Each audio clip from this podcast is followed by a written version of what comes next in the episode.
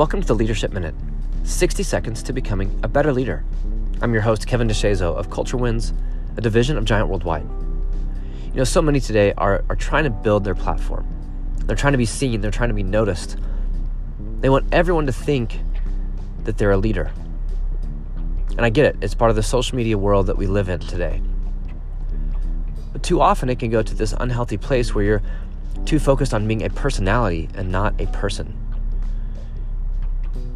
You can be seen and thought of as a leader, but you're not actually leading anyone. You're not leading those around you. You're not getting the work done. You're not leading yourself. And so, what happens when you finally get that validation of being seen as a leader, then they get close to you and realize wait a minute, what's being talked about isn't what's being lived. This actually isn't real. They realize that we wanted to look the part, but not actually play the part. And our influence goes out the window our credibility goes out the window. The reality is that leaders don't care to be seen as a leader. That's not what they're worried about. They care about leading. They care about getting better today and helping those around them get better.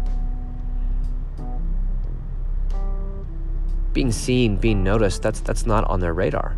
They have too many important things to do. The work of being a leader is too important to care about the other stuff.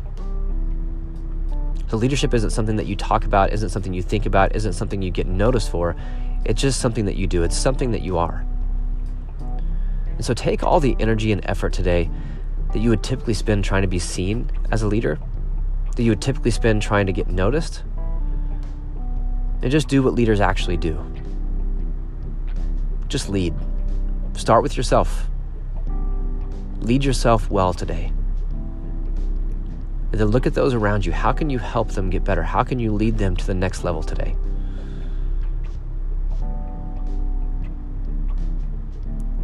Don't worry about being seen as a leader. Just be a leader.